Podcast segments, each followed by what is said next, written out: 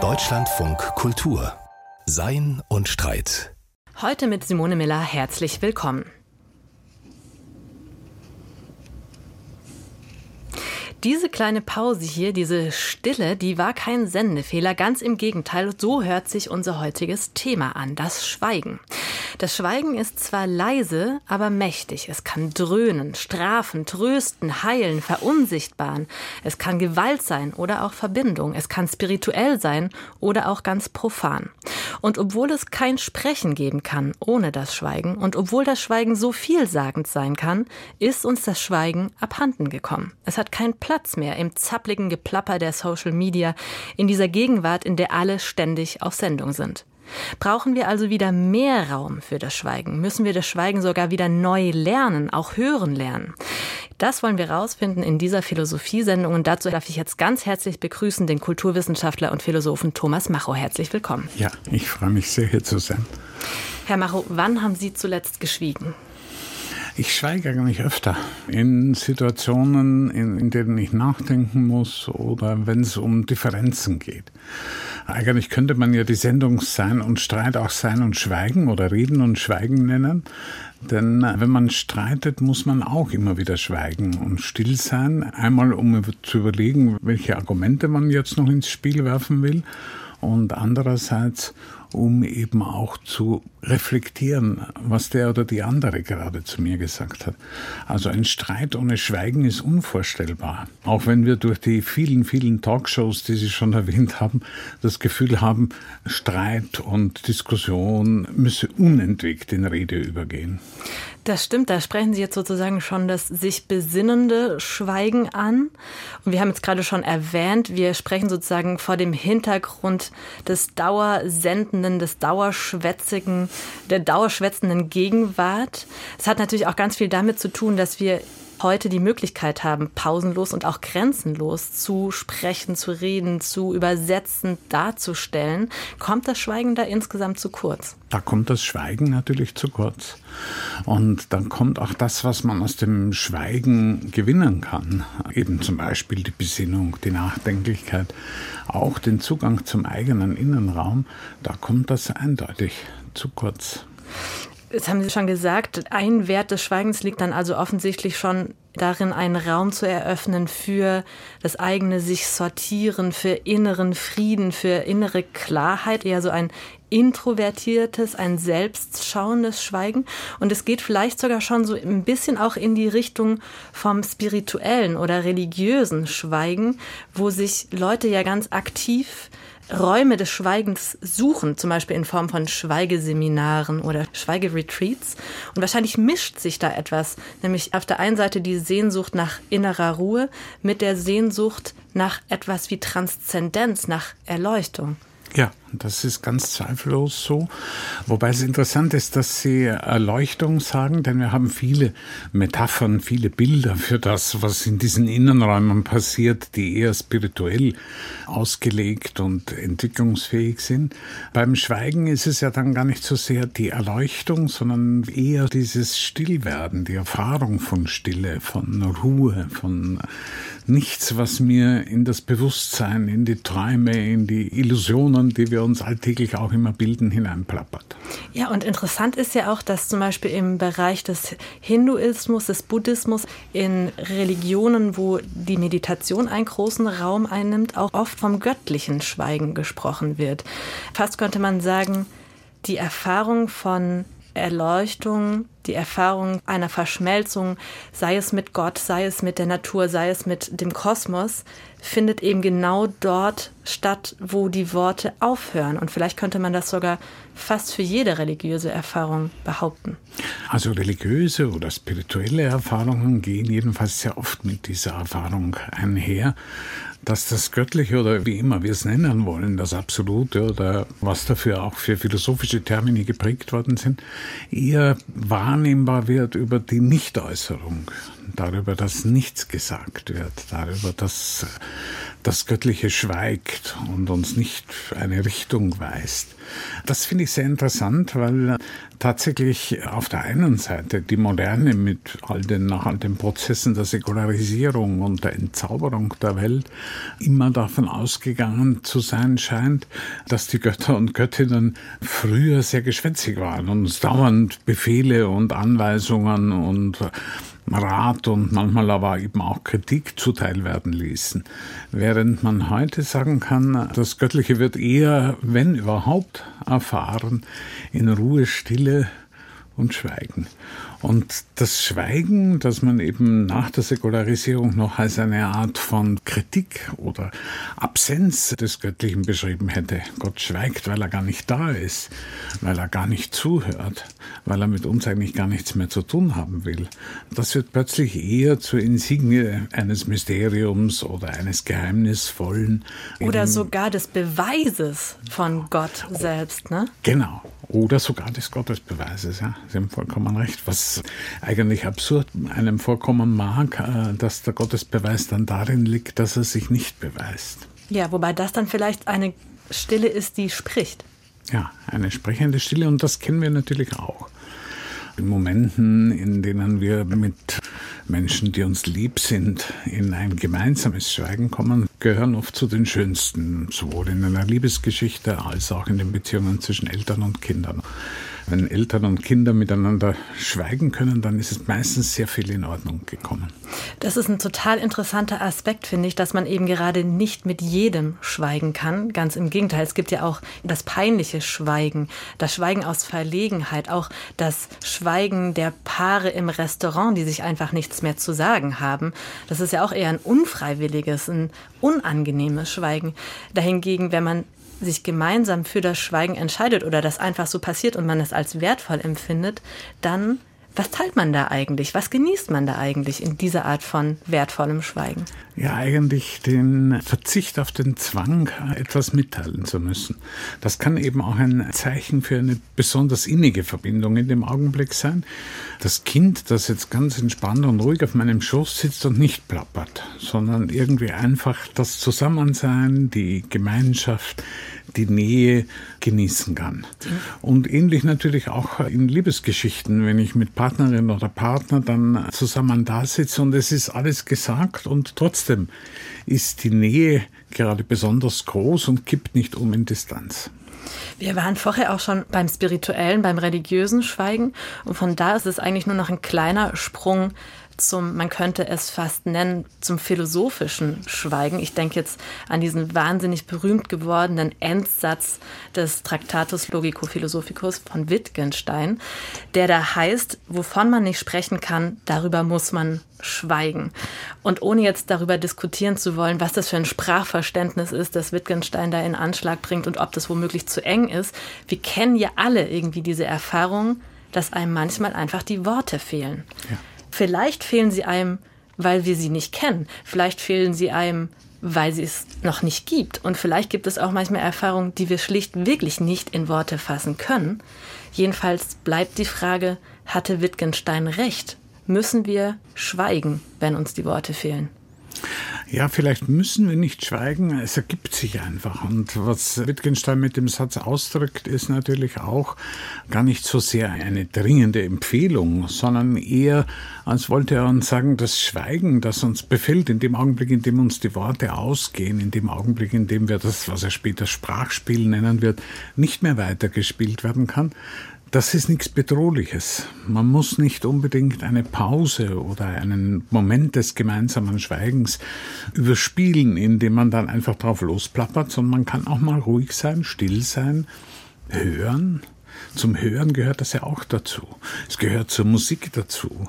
Wenn man darüber nachdenkt, ob Musik möglich wäre ohne Schweigen, ohne Stille, ohne Pausen, dann wird man feststellen, man wird kein Musikstück finden, ganz egal ob in zeitgenössischer Popmusik oder in irgendeiner klassischen Musik oder in der Musik irgendwelcher anderer Kulturen, ohne die Pausen, die Stille, die Ruhe, die eintreten muss, damit man wieder erneut den auftauchenden Klängen lauschen kann.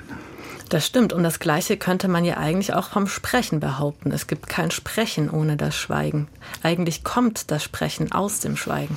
Ganz genau. Das Sprechen kommt aus dem Schweigen und oft ist es so, dass wenn man zum Beispiel eine Rede oder einen Vortrag hält, die Pausen bei besonders guten Rhetorikern ist das vorher auch schon eingeübt worden, die Pausen notwendig sind, um einen Satz oder einen Gedanken, den man gerade ausgedrückt hat, überhaupt erst mal ankommen zu lassen. Am Anfang war das Schweigen. Und dann gibt es noch ein anderes Schweigen, das ganz wichtig ist, auch für die Gegenwart, nämlich das Geheimnis, das Schweigen zur Wahrung eines bestimmten Wissens. Und wir kennen es heute im politischen Raum vor allem als Wahlgeheimnis, als Bankgeheimnis, auch als Schweigepflicht von Ärztinnen und von Priestern. Auch das Schweigerecht vor Gericht, also niemand ist ja verpflichtet, sich redend selbst zu belasten. Da geht es um den Schutz der Privatheit, auch um den Schutz der Selbstbestimmung, denke ich. Denn die Verschwiegenheit ist ja auch ein Schutz gegen die Übergriffigkeit von anderen und vielleicht sogar ein Schutzrecht vor der Übergriffigkeit des Staats. Ja, das ist eine Qualität des Schweigens, die eine ganz besondere Unterstreichung verdient. Das Schweigen ist auch ein Schutz, hat auch eine Schutzfunktion, die ganz unverzichtbar und wesentlich ist. Die französische äh, Psychoanalytikerin und Philosophin Anne Dufour-Mantel hat mal ein sehr schönes Buch geschrieben unter dem Titel Verteidigung des Geheimnisses. Und da geht es genau um diese Form von Geheimnissen, weniger jetzt um das militärische Geheimnis, obwohl es das an einer Stelle auch berührt. Es geht eher um die Form des Geheimnisses, die unser Leben gerade in den intimsten Augenblicken begleitet und begleiten muss. Denn nur wenn wir selbst darüber entscheiden können, was wir nicht sagen, können wir auch darüber bestimmen, als wer wir uns zeigen wollen. Genau. Und auch das ist eine Pointe, die man aus Wittgensteins berühmten siebenten Satz im Traktatus herausziehen kann. Das äh, Schweigen können, schweigen müssen in Situationen, die gerade aufgrund ihrer Schwierigkeit, aber eben auch ihre Intimität und Privatheit jeden Schutz und jede Rechtfertigung verdienen. Jetzt haben wir ja schon eine ganze Reihe von positiven Dimensionen des Schweigens abgetastet, also die Dimension der Besinnung, der Transzendenz, Offenheit könnte man sagen, das Schutzversprechen gegenüber dem Staat. Das Schweigen hat ja aber auch eine zutiefst gewalttätige Dimension, der wir ins Auge sehen müssen. Das Schweigen ist nämlich schon jeher ja auch eine Herrschaftstechnik und das Schweigen machen eigentlich einer der Inbegriffe der politischen Repression. Und da genügt ja leider schon ein Blick ins heutige Russland, wo man ja wirklich für die geringste Kritik an Putins Regime eingesperrt, zu Tode gebracht, bestraft werden kann. Also der Tod Nawalnys, der sich eben gerade nicht den Mund verbieten ließ, ist das letzte Beispiel dieses Schweigenmachens, auch die Verhaftungen derer, die für ihn Blumen niederlegen wollten. Wir müssen eigentlich so weit gehen zu sagen, dass sich an der Frage des Schweigenmüssens oder des Sprechenkönnens freiheitliche von herrschaftlichen politischen Systemen unterscheiden. Ja, ganz genau. Das ist ein ganz entscheidender Punkt. Und man muss auch dran denken und sich daran erinnern, dass das Schweigen machen nicht nur in den politischen Verhältnissen, die Sie ja gerade anschaulich geschildert haben und in Erinnerung gerufen haben, sondern auch in den privatesten Verhältnissen früh etabliert. Ich bin jetzt eher schon ein wenig älter, aber auch in meiner Familie, die eigentlich jetzt keine besonders grausame Familie war, aber trotzdem war dieses beim Essen nicht einfach drauf loszureden. Man spricht nicht mit vollem Mund.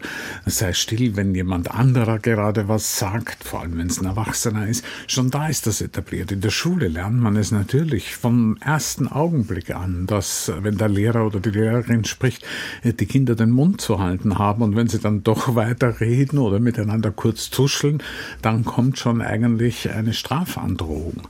Zumindest war das in meiner Kindheit Kindheit noch. Heute ist es wahrscheinlich ein bisschen liberaler geworden.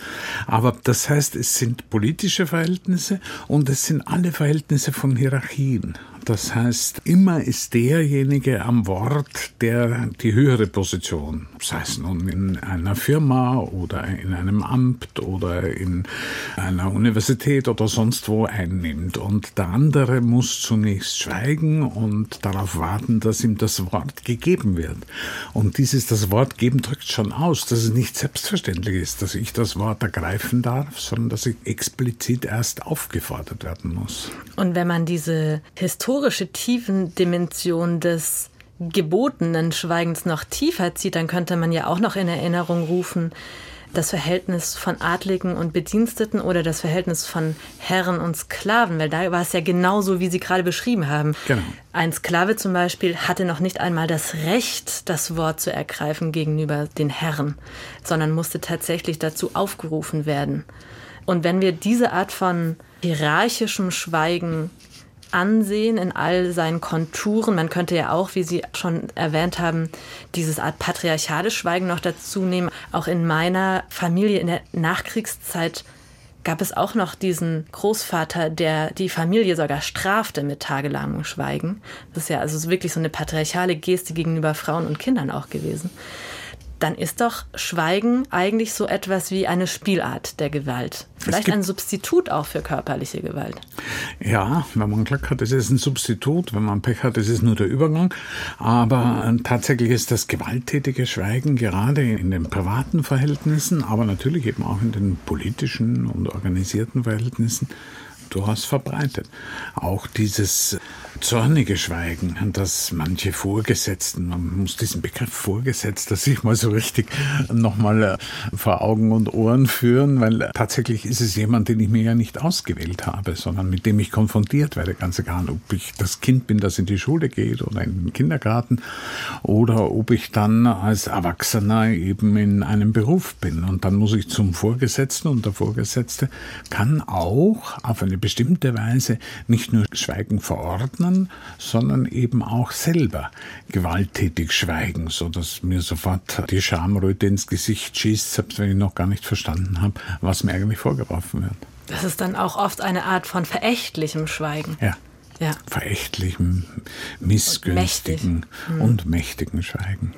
Umgekehrt wird das Schweigen, das finde ich auch ganz interessant, aber auch als Mittel des Protests, des Widerstands eingesetzt. Und eigentlich müssen wir uns ja nur den Mut der Leute ins Bewusstsein rufen, die eben gerade nicht sprechen, die Leute nicht verraten, auch wenn ihnen Gewalt und alle möglichen anderen Formen von Sanktionen angedroht werden. Sich nicht zum Reden bringen zu lassen, das ist auch ein ganz mächtiges Schweigen, ein besonders mutiges und schwieriges Schweigen. Aber gerade in Unrechtsregimen könnte man vielleicht sogar so weit gehen zu sagen, dass der politische Widerstand sogar auf das verlässliche Schweigen angewiesen ist, oder? Genau. Dieses mutige Schweigen, das trotzige Schweigen, ein Schweigen, das sich widersetzt, ist natürlich eine unglaubliche Qualität. Und wenn man die extremen Umstände denkt, unter denen nicht nur in der Gegenwart, sondern auch in der ganzen, auch europäischen Kulturgeschichte Menschen unter Folter gesetzt wurden, um das zu sagen, was man eigentlich immer schon wissen zu können glaubte und dann nochmal hören wollte, wenn man dann schwieg, wenn man dann nicht weitergesprochen hat, dann ist das natürlich eine ungeheuer mächtige Position, die gerade aus der Situation der Ohnmacht entspringen kann.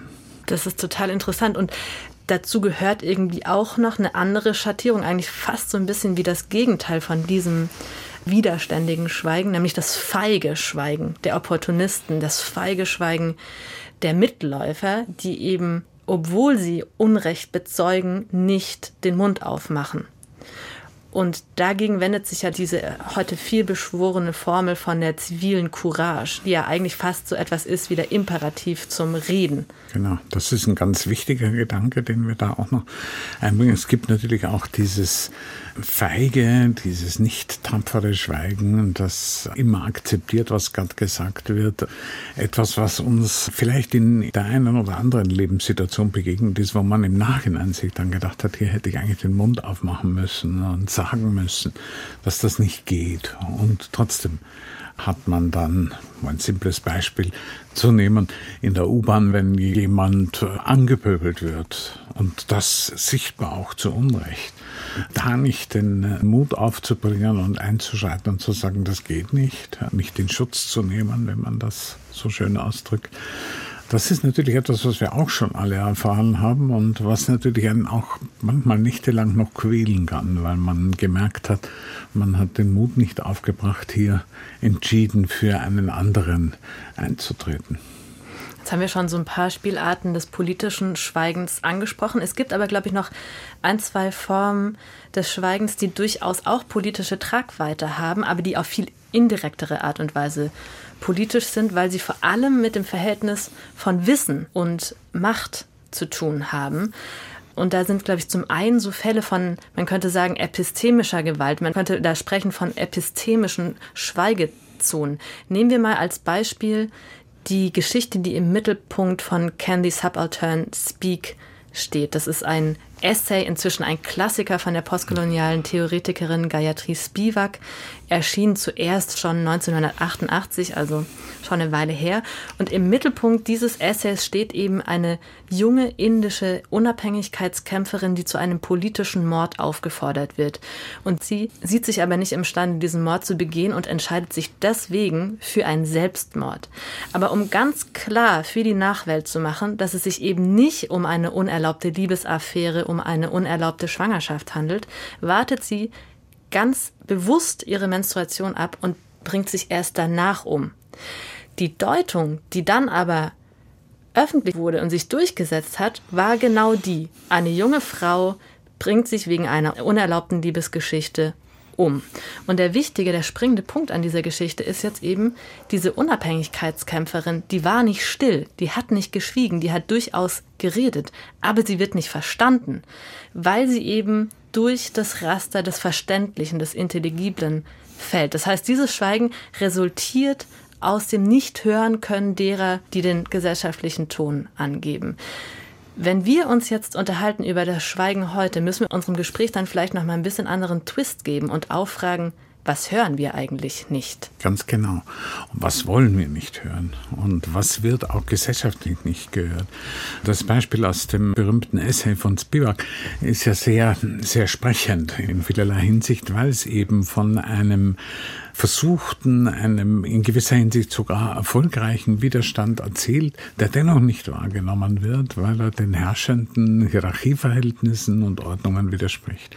Und das gilt natürlich an vielen Ecken und Enden. Und dass wir überhaupt im Moment in einer Phase an einer kulturellen Phase angelangt sind, wo wir genauer darauf zu achten beginnen, was und wie wir eigentlich sprechen und an welchen Stellen wir eben ganz selbstverständlich Frauen oder Kinder oder manchmal auch alte Menschen aus unserer Rede ausklammern. Das heißt implizit auch damit schweigsam zum Schweigen verurteilen, schweigsam machen. Das ist, glaube ich, ein ganz wichtiger Gesichtspunkt, weil das Machtverhältnisse, wie sie sich auch in Rassismus, in Sexismus, in Ageismus und so weiter zum Ausdruck bringen, Machtverhältnisse verlängert, befördert und fast auf eine unbewusste Art und Weise am Leben erhält, selbst wenn wir im Kopf längst wissen, dass wir auf der anderen Seite stehen, dass wir gegen Rassismus, gegen Sexismus, gegen Diskriminierung aller Art eintreten. Und ist es nicht vielleicht an manchen Punkten sogar noch komplizierter, weil was Gayatri Spivak, glaube ich, mit dem Essay er ja auch sagen will, ist, dass die Nachwelt gar nicht auf die Idee kam, diese Geschichte anders deuten zu können, weil es einfach außerhalb des Deutungsrahmens oder außerhalb des Bewusstseinsrahmens des damaligen Mainstreams stattgefunden hat, was diese Unabhängigkeitskämpferin eigentlich ausdrücken wollte.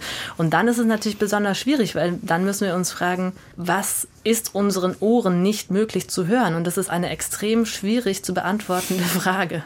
Das ist auch ein Grund, warum diese Diskussionen und Debatten um Diskriminierung, mit denen wir im Moment ja auch oft zu tun haben, warum die so wichtig sind, weil die in der Regel von dem handeln, was wir nicht hören können und manchmal natürlich auch nicht hören wollen da geht es eher um die unbewusste Dimension, die eben zum Beispiel auch die Ordnung der Kulturen und so weiter ein Stück weit mitbestimmt.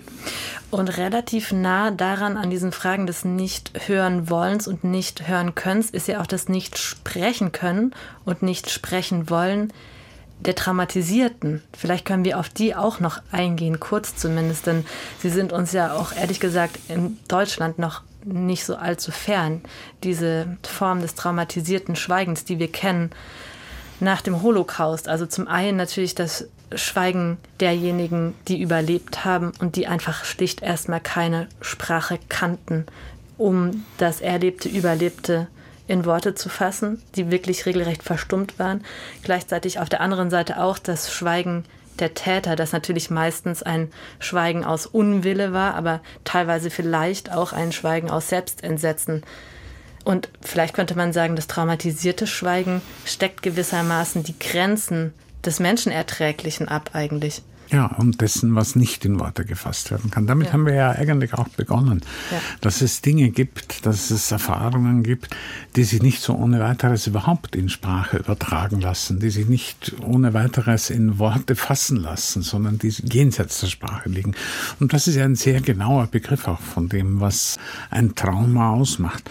Die große französische Regisseurin Chantal Ackermann hat ein ganzes Leben lang versucht, ihre Mutter, die den Holocaust in einem KZ überlebt hat, dazu zu bewegen, über diese Erfahrungen mit ihr zu reden. Es war nicht möglich. Und sie hat noch knapp vor dem Tod der Mutter ein längeres Gespräch mit ihr aufgenommen, wo sie über alles Mögliche reden konnten, nur über das eigentlich nicht. Das war etwas, was in einer Zone des Angst und traumatisch besetzten Schweigens lag, in die auch die liebevollste Tochter nicht vordringen konnte. Das ist ja eigentlich genau das Wesen des Traumatas, oder dass eine Erfahrung dem emotionalen und teilweise eben auch dem kognitiven Zugang ganz enthoben wird.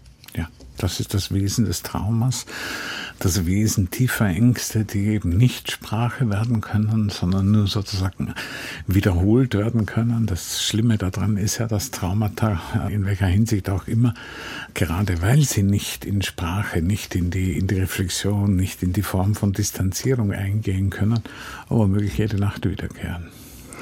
Jetzt haben wir also ganz viele unterschiedliche Dimensionen des Schweigens schon kennengelernt, darunter viele positive und auch viele gewalttätige und problematische.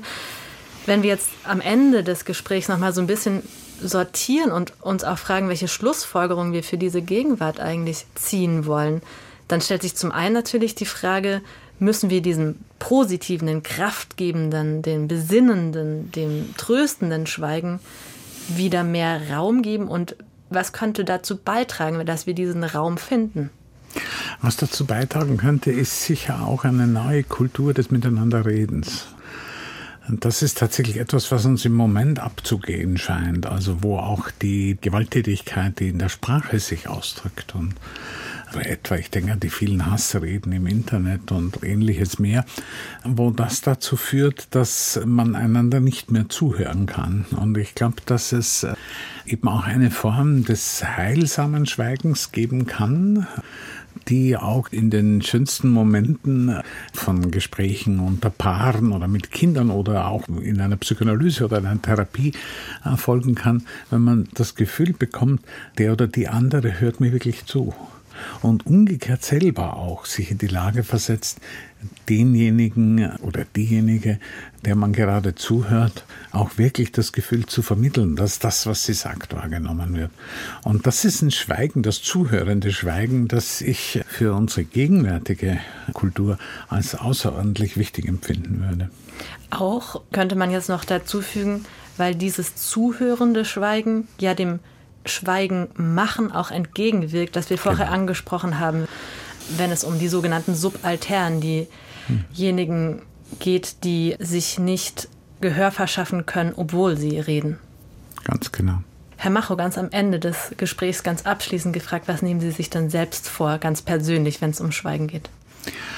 Ja, das Zuhören können ist für mich auch sehr wichtig und äh, das übende Schweigen, bei dem auch die inneren Stimmen ein wenig leiser werden können, das würde ich auch furchtbar gern noch ein bisschen besser gönnen. Ganz herzlichen Dank, Thomas Macho, für dieses spannende Reden über das Schweigen. Vielen herzlichen Dank, liebe Frau Miller. NATO-Bodentruppen in der Ukraine sind nicht auszuschließen. Mit dieser Äußerung hat der französische Präsident Emmanuel Macron diese Woche für viel Aufregung gesorgt. Der Widerspruch kam prompt und sehr hörbar, nicht nur von Bundeskanzler Olaf Scholz. Aber dass diese Äußerung nicht unwidersprochen bleiben würde, das dürfte Präsident Macron ja auch klar gewesen sein. Was also hatte damit bezweckt? Und ist es richtig, nichts auszuschließen, wenn es um die Verteidigung der Ukraine geht? Auch nicht den Tod französischer oder deutscher Soldatinnen und Soldaten. Eva Marlene Hausteiner kommentiert. Es ist nicht das erste Mal, dass Macron für Wirbel sorgt. Als Staatsoberhaupt in einer präsidentiellen Demokratie ohne Rechenschaftspflicht gegenüber dem Parlament kann man offenkundig ganz andere Statements raushauen als ein koalitionär gezähmter Olaf Scholz. Man erinnere sich an die Feststellung, die NATO sei hirntot. Diese kommunikative Freiheit sollte aber natürlich für politisch plausible Zwecke eingesetzt werden. Was also bezweckt Le Président? Auf den ersten Blick ist die Sache eindeutig. Und zwar, weil Macron dies auf derselben Pressekonferenz selbst formuliert hat. In der Auseinandersetzung mit Putins Russland gelte das Gebot der strategischen Ambiguität. Mit anderen Worten, wer den Einsatz eines Machtmittels von vornherein öffentlich ausschließt, zieht im konfliktiven Kräftemessen den kürzeren, selbst dann, wenn er insgeheim einen solchen Einsatz für undenkbar hält. Deshalb stets kommunizieren, man sei zu allem bereit. Man muss die vermeintliche Drohung also nicht unbedingt ernst nehmen, wobei man sich mit Recht fragen kann, welches strategische Kalkül empfiehlt, die eigenen Drohgebärden sogleich als rein strategisch zu relativieren. Trotzdem rief die Pressekonferenz scharfe Kritik hervor, auch vom deutschen Bundeskanzler. Die deutlichsten Verurteilungen stammen von jenen, die schon lange eine Eskalation des Krieges befürchten. Und es stimmt ja, wer mit eigenen bewaffneten Truppen in einen Konflikt eingreift, wird völkerrechtlich zur Kriegspartei. Gewarnt wird vor den angenommenen Folgen eines solchen Rollenwechsels. In den Augen des Kremls sei damit dann auch ein direkter Angriff auf NATO-Staaten erlaubt. Das Völkerrecht aber widerspricht dem. Ein Konflikteinsatz zur Verteidigung der Ukraine gegen einen illegalen Krieg macht einen Gegenangriff mitnichten legitim. Die Befürchtung scheint eher darin zu liegen, dass die NATO Putin einen plausiblen Vorwand für die weitere Eskalation liefert. Tatsächlich, in seiner Rede zur Lage der Nation am Donnerstag hat Putin mit Atomkrieg gedroht. Wieder einmal. Wir kennen das von früheren Anlässen, wie der Lieferung von Helmen, dann Panzern, dann Raketen. Für Gewaltherrscher, so kann man spekulieren, macht es womöglich nicht den entscheidenden Unterschied, was das Völkerrecht sagt. Das ist keine Entwarnung, vielmehr Eskalation droht immer. Ein zweiter, tiefer liegender Grund für die Aufregung spielt wohl eine noch größere Rolle. Die Vorstellung, eigene Truppen in den Krieg zu schicken, ist aus westlicher Perspektive von enormer symbolischer Sprengkraft. Einer Sprengkraft mit einer langen Ideengeschichte. Braucht eine Republik, also ein freier Staat, ein stehendes Heer, das heißt eigene Bürger, die im Kriegsfall mit Leib und Leben buchstäblich Gewehr bei Fuße stehen? Die Antwort für Denker wie Machiavelli, bekanntlich Machttheoretiker und Verfechter republikanischer Freiheit, lautete Ja, Bürgerheere machen eine Republik nicht nur sicherer, sondern festigen auch die bürgerlichen Tugenden. Solche Argumente sind aber schon länger nicht mehr en vogue. Die Verheerungen der Weltkriege, aber auch die Desaster etlicher US-Armeeeinsätze wie in Vietnam haben den Imperativ der Boots on the Ground fast schon zum Prohibitiv gemacht. Bodentruppen mögen effektive Kriegsführung ermöglichen. Sie gelten aber in vielen liberalen Demokratien in einem existenziellen Sinne als zu kostspielig. Das ist nüchtern betrachtet erstaunlich, denn auch hohe Militärausgaben verlangen einer Demokratie und letztlich ihren Bürgerinnen hohe, für manche sehr hohe Opfer ab. Sowohl die Angst vor Kriegseskalation als auch die Warnung vor zu hohen menschlichen Kosten verdecken also, dass die Gefahr längst groß, die Opfer längst groß sind. In der öffentlichen Wahrnehmung ist ein Truppeneinsatz aber nun einmal mehr als schlicht ein weiterer Schritt, sondern ein Gamechanger. Und das muss auch Macron wissen. Er wendet sich nicht nur an Putin, sondern an die demokratischen Völker Europas. Und in Demokratien gilt, Politische Kommunikation beinhaltet außenpolitische Strategie und innenpolitische Folgenabschätzung. Aus Sicht eines Kommunikationsprofis wie Emmanuel Macron sollte daher klar sein, strategische Ambiguität funktioniert in einer Demokratie nicht im Alleingang. Ist der Aufschrei zu groß, geht der Schuss nach hinten los. Macrons Kommunikationspanne hinterlässt jedenfalls mindestens eine große Frage. Wären wir als Gesellschaft bereit, das Leben auch von deutschen Soldatinnen und Soldaten zu riskieren? Der philosophische Kommentar von Eva Marlene Hausteiner war das. Und damit geht diese Ausgabe von Sein und Streit auch zu Ende. Fürs Interesse dankt und am Mikrofon verabschiedet sich Simone Miller.